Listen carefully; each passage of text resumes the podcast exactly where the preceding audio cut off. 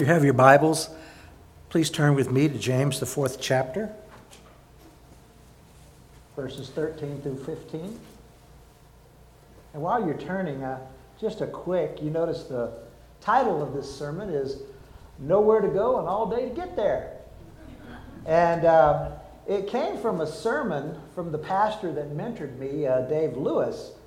Dave was a pastor at Balboa Baptist Church in San Francisco. And while I was going to seminary there uh, at Golden Gate, uh, we'd go out and visit his church members. And if you've ever been in a place like San Francisco or Los Angeles or New York, uh, you know you're going to get stuck in traffic. And it, it's very frustrating. And, you know, and Dave just said, yeah, here we go again, everybody. Nowhere to go, all day to get there. And uh, I said, you know, I think that sounds like a pretty good sermon title. And Dave laughed about it and proceeded to write the sermon. So uh, I, I always get a kick out of that. And I wanted to kind of pass on that we kind of live our lives that way, don't we? Oh, nowhere to go and all day to get there. And the reality is that we can be a lot more driven in the things that we do for this coming year. Let us go ahead and read our passage in the Bible uh, from James.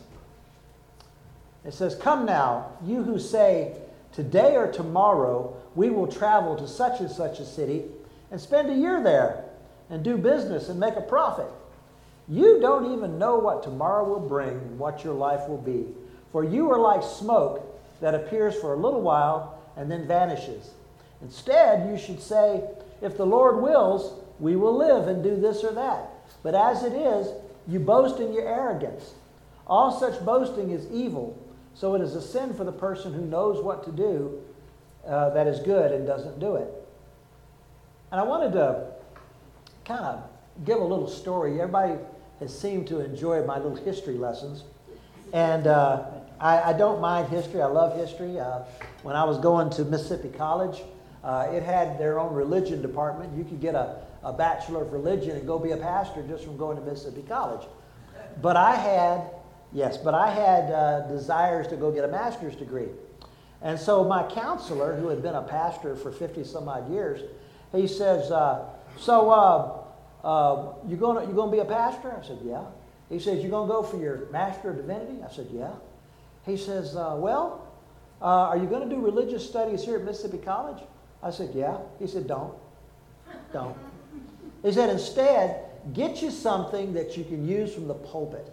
He said, get yourself a degree in history. Or if you want to make sure your church doesn't go broke, get you a degree in business or, or something like that. He said, get something that you can use in your back pocket. Uh, and so I did that and I became a history major. And my, my area of expertise was the Civil War, although that's a bad title for what happened to the war between the states. Civil War would have to do with two factions trying to gain control of the government. That's not what happened. One faction said, I'm done with you, I'm going, goodbye. And they formed their own little states. So it wasn't really a civil war, it was a war between the states. But enough of that. As many of you know, tomorrow we're going to have New Year's Day. And if any of you are from the South or you have Southern relatives, you know that they do certain things a certain way. Uh, for one thing, you got to eat black eyed peas. You know that. A lot of people don't know where that came from, but that black eyed peas was a major answer to prayer in the South. Uh, it goes to, uh, back to when uh, the Union General William T. Sherman led his invading troops on a destructive march through Georgia. The silos of black eyed peas were largely left untouched because they were deemed fit only for horses and cattle. And so the Union foragers took everything else. They took the horses, they killed the cattle, they plundered the land, and what they couldn't take, they burned or left in shambles. Only two things remained silos full of black eyed peas and good old southern salted pork. And as a result, the humble yet nourishing black eyed pea saved surviving Southerners, mainly women, children, elderly, and disabled veterans, of the Confederate Army from mass starvation and were therefore regarded as a symbol of good luck. And, you know, oddly enough, at the time that the Civil War was going on, they were drafting the Geneva Convention for how you should wage a war. And the United States had representatives at that conference in Switzerland, but they couldn't sign it because they were in the very process of committing the war crimes that the Geneva Convention said you shouldn't do. So, some folks still do the black eyed peas and they put a silver dime in the pot as a symbol, as, as a symbol of good fortune. They also got to have greens with it. Greens represent wealth and paper money. Any greens will do, but in the South, the most popular are collards, mustard, turnip greens, and cabbage. Cornbread, a regular staple among Southerners, in the absence of wheat, symbolizes gold, and it's very good for soaking up the juice from the greens on the plate. Pork symbolizes bountiful prosperity and then progressing into the year ahead. Ham and hog jowls are typical in the New Year meal, although sometimes bacon will be used. Since pigs only root forward, it's a symbolic meaning for moving forward for the new year. And tomatoes are often eaten with this meal as well. They represent health and wealth. Most Southerners I know will be partaking of this meal tomorrow, and now you know why. Getting back to the Bible passage, James was a younger brother of Jesus, and his name is pronounced Yaakov, in case you're wondering. I get a kick out of so many times that we will say a name and we don't realize that that name is the English pronunciation of that Hebrew word. And so I always like to say, yeah, you probably should know what they really were called. Yaakov was the name. He was a pillar of the Jerusalem Christian community after Jesus went to heaven. When Jerusalem was destroyed by the Romans in 70 AD, James had already been martyred. His epistle survived and was smuggled out of Jerusalem and was preserved by the early church.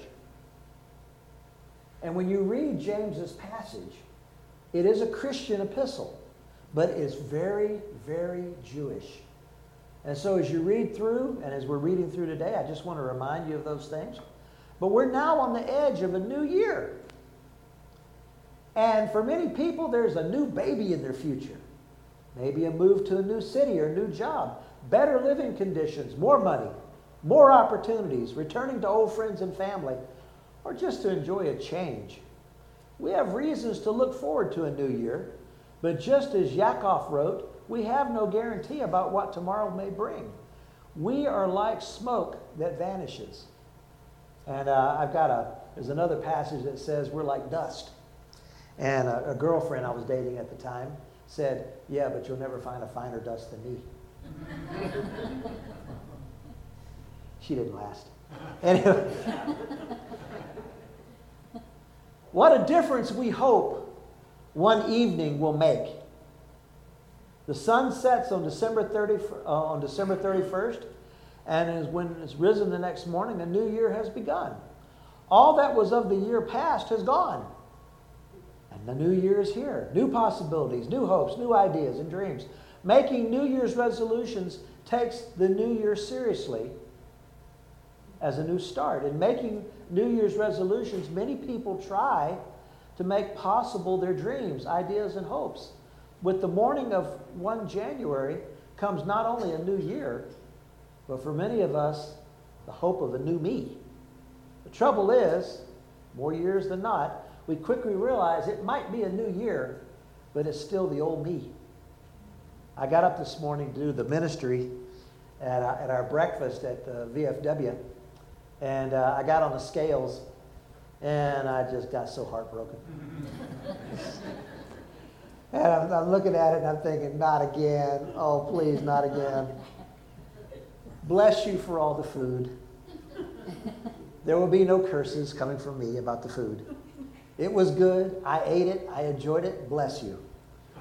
Now comes the payback. And I think all of us are going through that a little bit, aren't we? There are really good things about all the hope that is around at New Year's, but there's also stuff that's not so good. New Year's is an opportunity to do some thinking, a kind of inventory on our lives. I have to confess that I have a little bit of New Year's resolution phobia. My worst year was when I joined the military when it comes to making resolutions. I was 19 years old. I joined the Navy. And when I got to basic training, I had it in my head I was going to make 10 great changes to my life. They ranged from exercising, which the military took care of, every day, to eating less, which they also took care of. But as the end of January rolled around, I realized the Navy didn't really care so much about how much they exercised me for my gain, it was for theirs. And when it came to food, whatever I put on that plate had better go down my, into my stomach. Otherwise, I'm sitting around the trash can eating. Some of you might remember that. You're getting ready to dump your plate, and they go, wait a minute, wait a minute. You took it, you eat it. Yeah, but it really wasn't that great. That's not my problem. So we're sitting there and we're eating the food, standing around the trash can, and we're all talking about those terrible lima beans, you know. And the, the meat's not as good as we could probably fix our shoes with this meat, you know, just eating away. But by the end of January, uh, I had forgotten all my resolutions. And by the end of February, uh, I didn't even remember that I had made resolutions. And those, and, and we realize in our first few days of January, we realize what unrealistic human beings we are, as well as how undisciplined we can be at keeping our resolve. The trouble then is that now you have to cope with feelings of failure and guilt before the years even got off to a good start. Before you remember to write the, the right year at the top of all your checks, you've forgotten your New Year's resolutions. New Year's resolutions can quickly lead us into New Year's desolation. The month of January gets its name from the Roman god Janus. He is depicted as a two faced man, one face looking to the past, and the other face looking to the future. And as we think about New Year's resolutions, we can look in three different directions facing yesterday, facing today, and facing tomorrow. When it comes to facing yesterday, the Israelites were no strangers to looking back.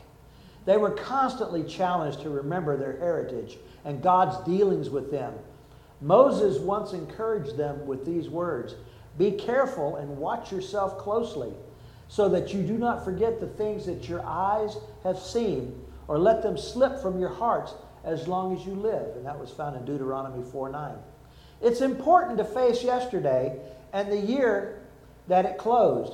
If we don't, our resolutions won't last. How many times have we made completely unrealistic resolutions because we didn't take seriously what the previous year had left us? We need to face it honestly, not with our rose colored glasses or with seeing shadows everywhere so it might be painful. The last year might have been one you don't particularly want to remember. On the other hand, it might have been so good that now you're so worried it's not going to continue. Whatever the last year has held, spend a bit of time remembering. It might help to do this with a friend, perhaps looking through your calendar or your diary or your photos. You see, as much as we want this year to be a completely new start, it does not start in a vacuum. It follows what's been, and what's been has brought us to where we are. Lots of people's resolutions are flawed from the beginning because they don't look backwards first. I always like to think about last year. What am I thankful for? What is there to be pleased about? What was hard? What did we learn? What habits do we want to get out of? What habits are good ones to keep doing? One wise saint said in the Bible if we don't learn lessons from what we've seen and heard, then it's like looking in a mirror and then forgetting what you saw. The past is important. We can learn a lot. In fact, if we don't, we'll probably just find things repeating themselves. But after saying all of that, the past isn't where we want to live now. We reflect and review the past in order to resolve to continue on. And God does not intend for us to live in the past. Looking back at His goodness is intended to root us firmly in the rich soil of our faith, which provides the environment in which we can grow with them into new things. Now, think about that a minute. When you look back on all the things that God has done for you and really study them, I've got things that have happened in my life. And I know you don't have four or five hours to listen to all of them. But In the time that I have, I will tell you that I've gotten myself into some messes in my life. Bad ones. And God heard my prayers. And I look back on what got me out of, and I just, I just can't believe it. I cannot believe what God has done. And I'm not saying that to say that I'm so good that God had no choice but to take care of me. That's not what I'm saying. What I'm saying is that God loves us so much, even when you feel like you don't deserve to be loved. God loves you so much that He's going to work with you. He's going to help you. He's going to get you where you need to be. Never forget that. There's a, a, lyric in a song that says, When I think of where I'm going, in terms of where I've been, it makes me glad I know the Lord, that I've been born again. God doesn't intend us to live in the past. Looking back at his goodness is intended to root us firmly in the rich soil of faith. And the Apostle Paul knew about all this. Forgetting what is behind and straining toward what is ahead, I press on toward the goal to win the prize which God has called me heavenwards in Christ Jesus. And that's found in Philemon, the third chapter. Philippians, the third chapter, excuse me. I'm not good with abbreviations today. The next part is facing tomorrow. It's no good going into New Year's just looking over your shoulder. You know, if you're looking over your shoulder all the time, like some people are looking at their cell phones, some of the funniest videos you'll ever see are people looking at their cell phones and what happens to them. We need to try and focus on where we're going. So, where are you aiming? What, which direction are you facing in? In facing the New Year's, we're facing some new possibilities and opportunities. In making resolutions, think perhaps about where and what you want to be this time next year. What habits, what in your character do you want to have developed? Are they ones you want to have shaken off? The old saying is true. If we aim at nothing, we hit it every time. Remembering the what you have learned from the year gone and hope for what might be, what are you aiming for this year? It might be that you want to know your friends better by this time next year, or to have grown closer with God, your family, to be healthier, fitter, slimmer, whatever. Think about tomorrow, the kind of person you want to be, the kind of friend, mother, father, sister, brother, employer, employee, friend, neighbor. What and who do you want to share the good news of Jesus with this year? Share it with your closest friend or write it down, put it in an envelope, seal it, and open it on January 1st next year. Try to hold yourself to it. I think one of the finest things that you can ever do is share Christ Jesus with a friend or neighbor. And it's kind of an interesting thing. I tell people that if you're going to do that, the reality is that so many of us do it and we don't ask permission first. And what do I mean by that? You got to get to know the person that you're going to share Jesus with. You got to listen to them. You got to know about their fears and their hopes and their dreams. You got to know what they hope their marriage will turn into. You got to learn these things first. Nobody has the right, and I, have got people that call themselves soul winners. I love them to death. These people have results, no doubt. But I have a hard time walking up to somebody and saying, Do you know Jesus as your Savior and Lord? I've had people do that to me, and I was in seminary. And of all the things that I had sacrificed, my time in the service, uh, my, my time in school, finally to get to that point in my life and have somebody walk up to me. And I had to kind of kind of grit my teeth a little bit and say, why, yes. I know Jesus is my Savior and Lord. I accepted him in May of 1969 when I was 11 years old. So, yes, I do know Jesus. And then to have him come back and say, Are you sure? It's always good to get permission first by getting to know the person that you're going to share that with. And then when you get the chance to share it, you'll share it based on your heart. You'll base it on their heart. What are their needs? What are their desires? This is what God can do for you. This is where God will take you. This is what I think is best for you to know my Jesus as your Savior and Lord.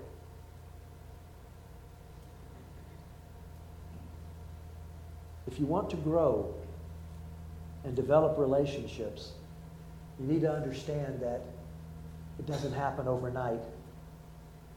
We're facing today now. And in the light of long term perspective, how can you get to where you need to be? If your aim is to be healthier, how do you get there? There's an old saying, some of you have heard it. How do you eat an elephant? You eat an elephant one bite at a time. Inch by inch, everything is a cinch.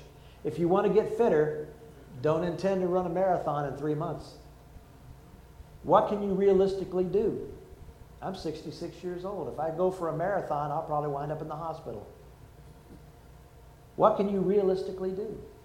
If you want to develop relationships with your children, with your nieces, your nephews, why not resolve to spend an hour more a week with them doing things that they want to do? If you want to grow in your relationship with God, don't resolve to spend an hour every day praying. Make a resolution to spend an extra 15 minutes a day praying and read your Bible and build up to it. Now, I'm not saying don't stretch yourself. I want to encourage us all to set our sights high, to work hard at those things in our lives that we feel are most important. So let's be realistic. Let's be optimistic.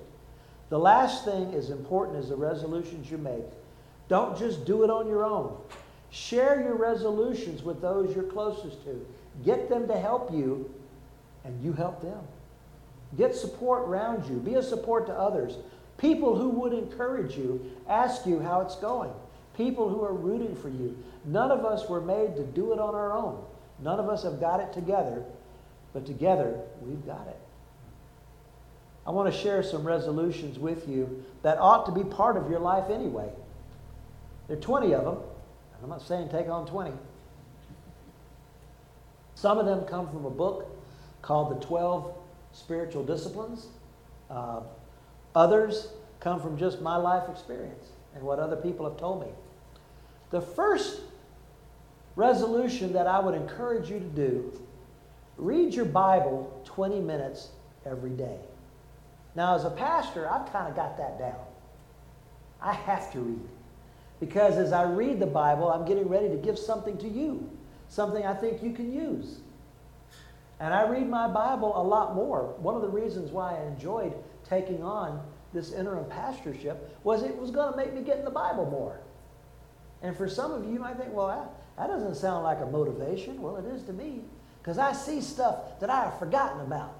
I see stuff I never learned before reading the Bible. And so for me, it was an encouragement.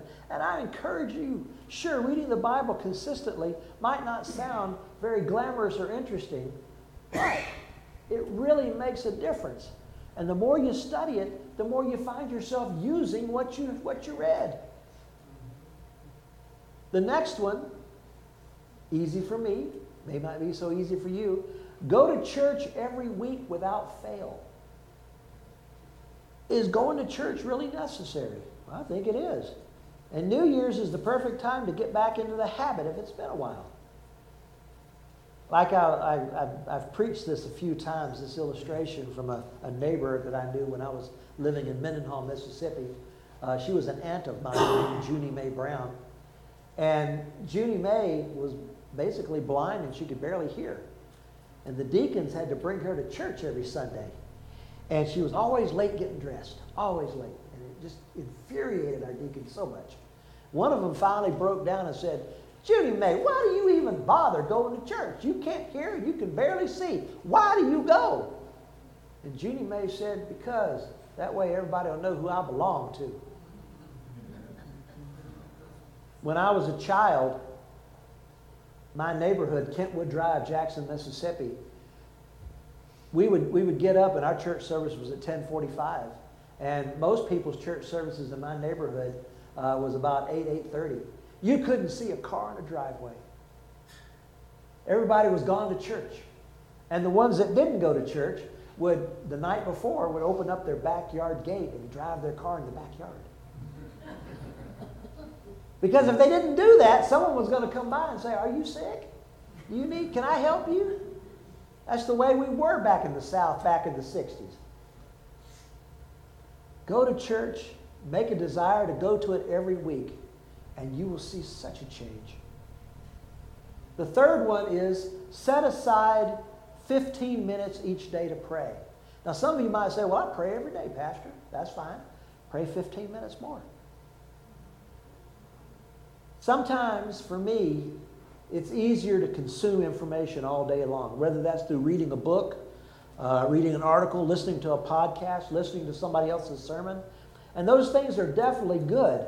But we also run the risk of filling our brains with so much noise that we crowd out all the space for quiet reflection and prayer. Carving out 15 minutes of quiet time in prayer doesn't have to be difficult. For example, you could wake up 15 minutes early. And I don't know about you guys, but sometimes I wake up in the middle of the night and I can't go back to bed. And instead of turning on the television, instead, sit up in bed and pray. And sometimes you come to the conclusion and you have a solution of why you woke up in the first place. And you pray about it. And once you've got that matter settled, it's amazing how fast you go right back to sleep. You could wake up 15 minutes early. You could pray in the shower. Pray while you're doing your hair and your makeup. Pray during your morning or evening commute. That was one of my favorite times. Rather than get mad at the traffic, start praying. Lord, thank you. It's a good time to be with you, Lord. You know. Uh, pray on your lunch break. Pray while you're making dinner. Pray with your kids before they go to sleep last night, or, or when they go to sleep every night. And ask them to pray out loud with you. The possibilities are endless. One of them is join a Bible study. Some of you have a Bible study going already, and thank you for that. Bible studies are awesome. It's not only a great Christ, uh, Christian New Year's resolution, but it's great to get different insights. And sometimes you learn stuff. And you can find great community and accountability this way as well, which are also super important. This next one is a spiritual discipline. It's called try fasting. And I'm not saying fasting to lose weight. I'm saying when you fast, you're fasting because you're trying to accomplish something. Fasting is a spiritual discipline that is very powerful, but often overlooked. Maybe this year is the year you want to read up on it and try it out. This next one, ask a friend to church. I was happy this morning when I was at, uh, uh, when I was, uh, at the breakfast, and uh, my friend Clint had asked a fellow named Greg to go to church with him. And Greg showed up at our breakfast and uh, helped us clean up a little bit. And then he went to church with Clint. I thought that was awesome. I wish I had been there to see it. And I know I'll find out later what it was like, but it's awesome to ask a friend to church. You'd be surprised. Why haven't you come to church with me before? You never asked. You never asked. And what's interesting is you'd be surprised how many non Christian people that you ask to church really want to go. Never done it before. Like to see what it's like. The next one is begin volunteering.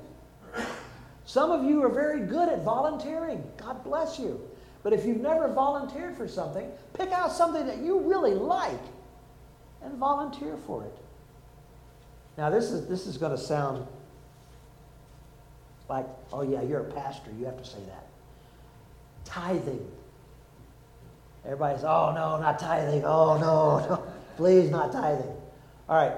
When I say tithing, we are called to be generous. If you haven't gotten into the tithing habit yet, now is a great time to start. Even if you can't give a lot, and God does not expect you to go bankrupt. God expects that in all the blessings that He's given you, that you might give a little back. And the interesting thing is that as you give, you find that all of a sudden money is rolling in that you never expected before. God wants to bless you in your giving. And you can always work yourself up to larger tithes as your faith grows, and it certainly will. This is one I, is my personal favorite. Read a certain number of Christian books every month. The Bible is the most important book you'll read all year, but there are tons of other books out there that can help encourage you, challenge you, educate you, and strengthen your faith. My favorite is a book I still have in my library called Evidence That Demands a Verdict by Josh McDowell. And even though it's been written over 30 years ago, your faith will grow with the reading. When I was going through the Navy, I had people tell me that Jesus really didn't die on the cross. And I didn't have an answer for them. They said, oh, they took Jesus off that cross. He had swooned, he wasn't dead. And they put him in the tomb and they covered him with a nice warm blanket. And while he was laying in that cool tomb, he revived. And that's why Jesus didn't die on the cross. And I didn't have an answer for him. I read evidence that demands a verdict. And there's something that happened during the crucifixion event that most of us forget about. And what we forget about is that the soldier that was watching the crucifixion took a spear and stuck Jesus under his ribs into his heart. And blood and water came out. In case you don't know, that's a mortal blow. That was a mortal blow to see if Jesus was still alive. Whether Jesus was alive or not was irrelevant. When that soldier got him with that spear, that was the end. That was the end. And we all know that because blood and water came out of that wound, Jesus was already dead. He had given his life, sacrificed for our sins, he had done it. I wish I had that knowledge. I wish I had known to be able to say, look, look, look right here. The soldier stabbed him in the heart. He's dead. He died on that cross.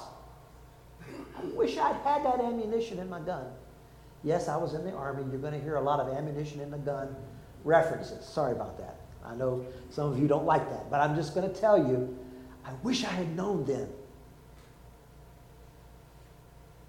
Memorize Scripture. Very important. It's amazing. How do I get saved? People will ask you, and you're able to, you're able to quote from the Romans Road and tell them how to get saved. Does God love me? John 3:16 pops right out. All the things that you can memorize and you can say it back and it doesn't come from your experience. It comes from the Holy Bible. It has authority. It has power. Memorize scripture and you'll have that ability. Forgive past grudges.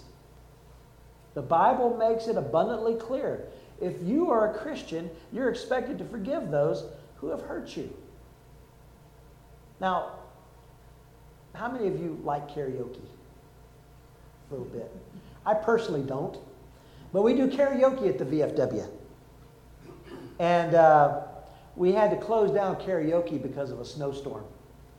And uh, there was a lady who just loves karaoke. Oh, oh, she just loves it.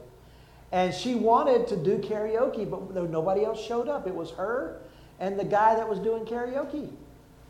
And he said, I'm sorry, we're going to have to close this down. It's just you and me. It's, we can't do it.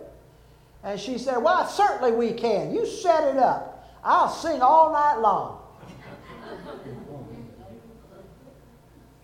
I'm not going to give any comments on her singing, but I will tell you that she loved to sing. And she was angry at our karaoke guy because he wouldn't continue.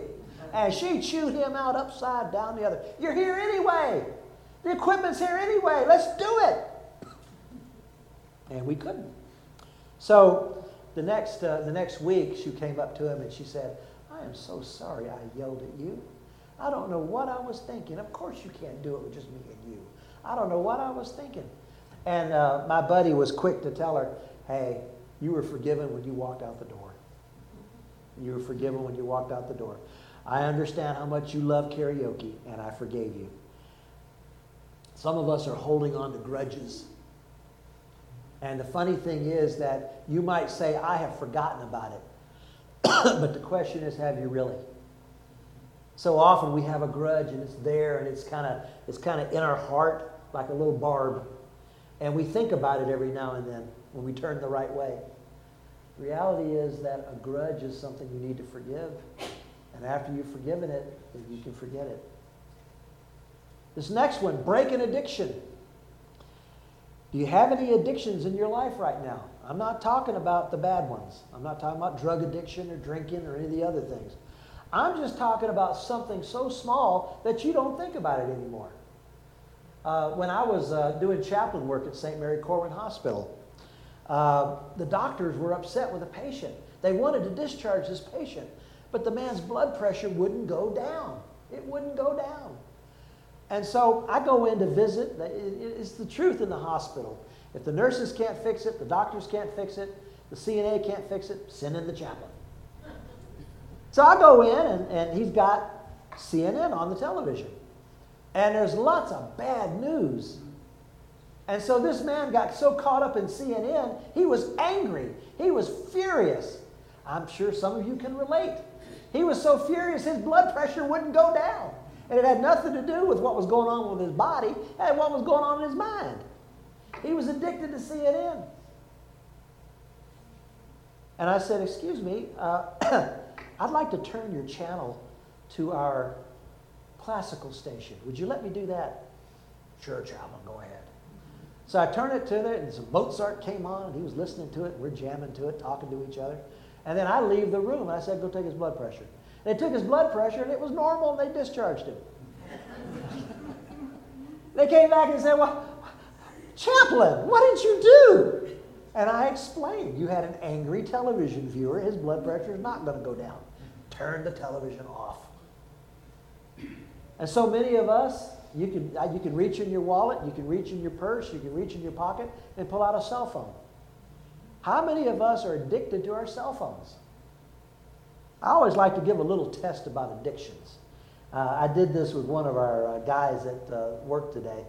Uh, I said, uh, I had a general one time that when it came to training, he said, nothing worthwhile happens after midnight. So if, you, if your training goes into midnight, you probably should rethink it.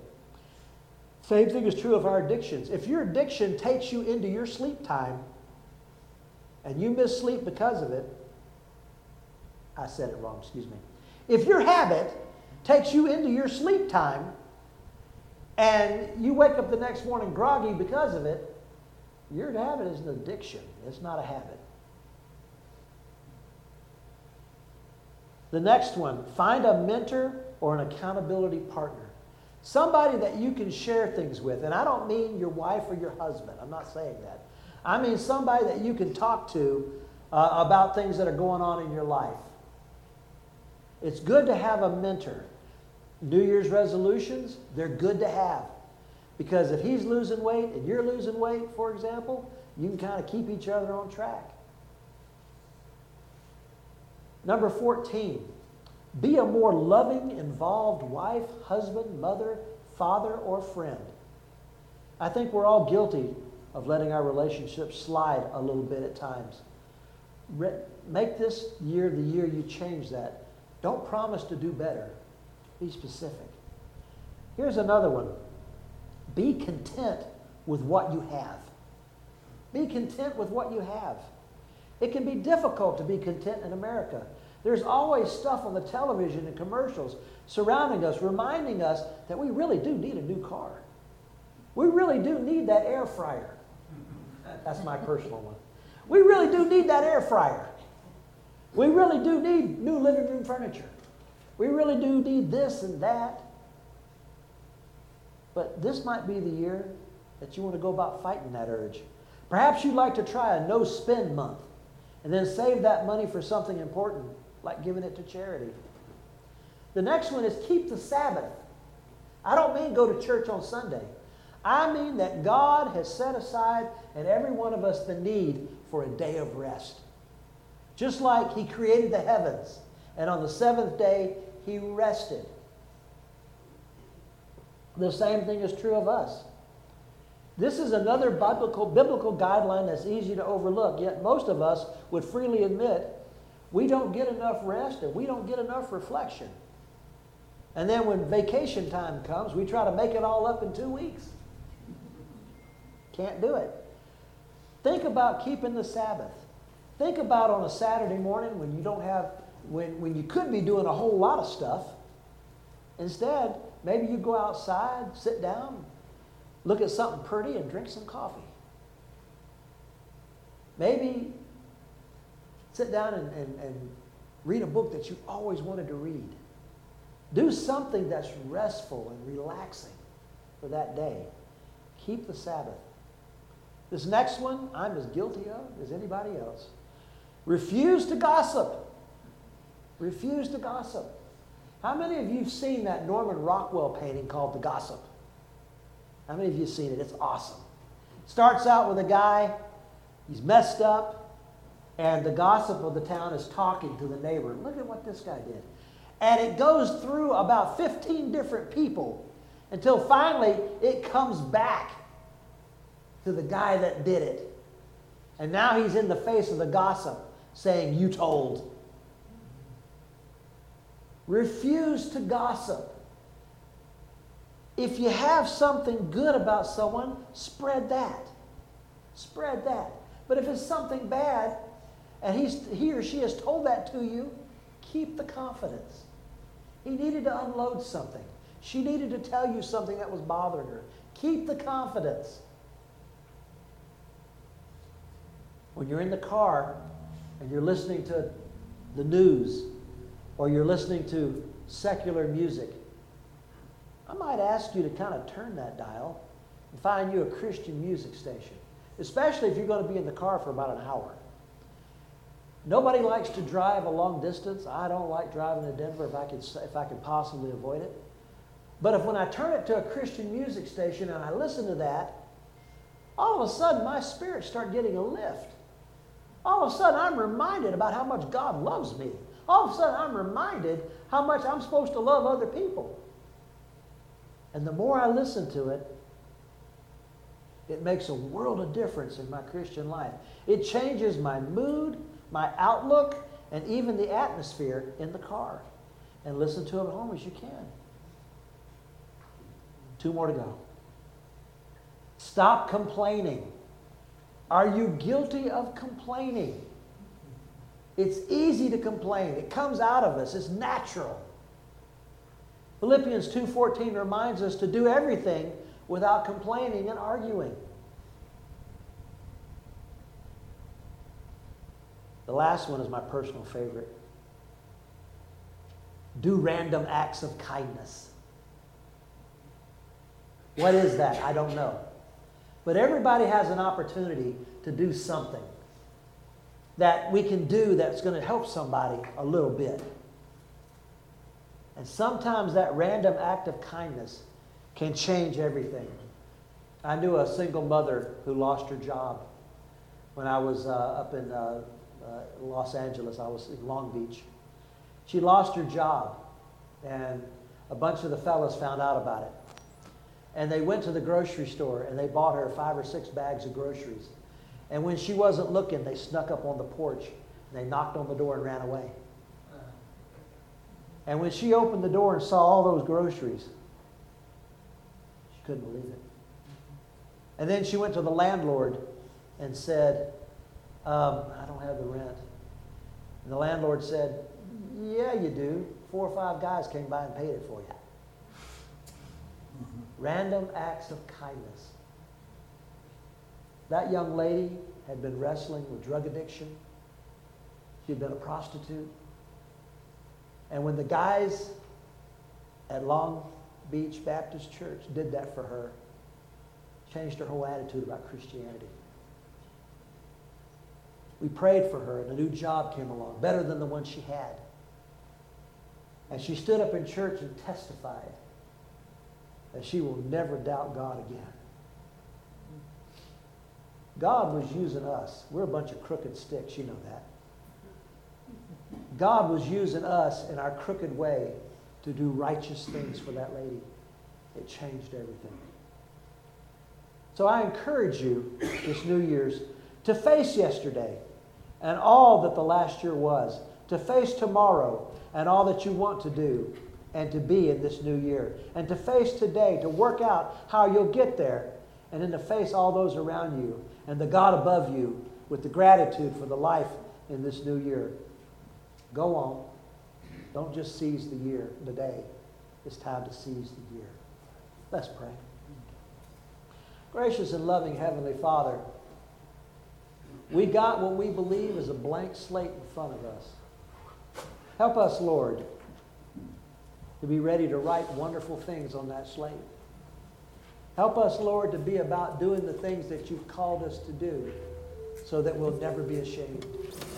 Help us to be about loving our fellow men and women, glorifying you, and showing the world that you exist and how you love us so. In Jesus' holy name we pray. Amen.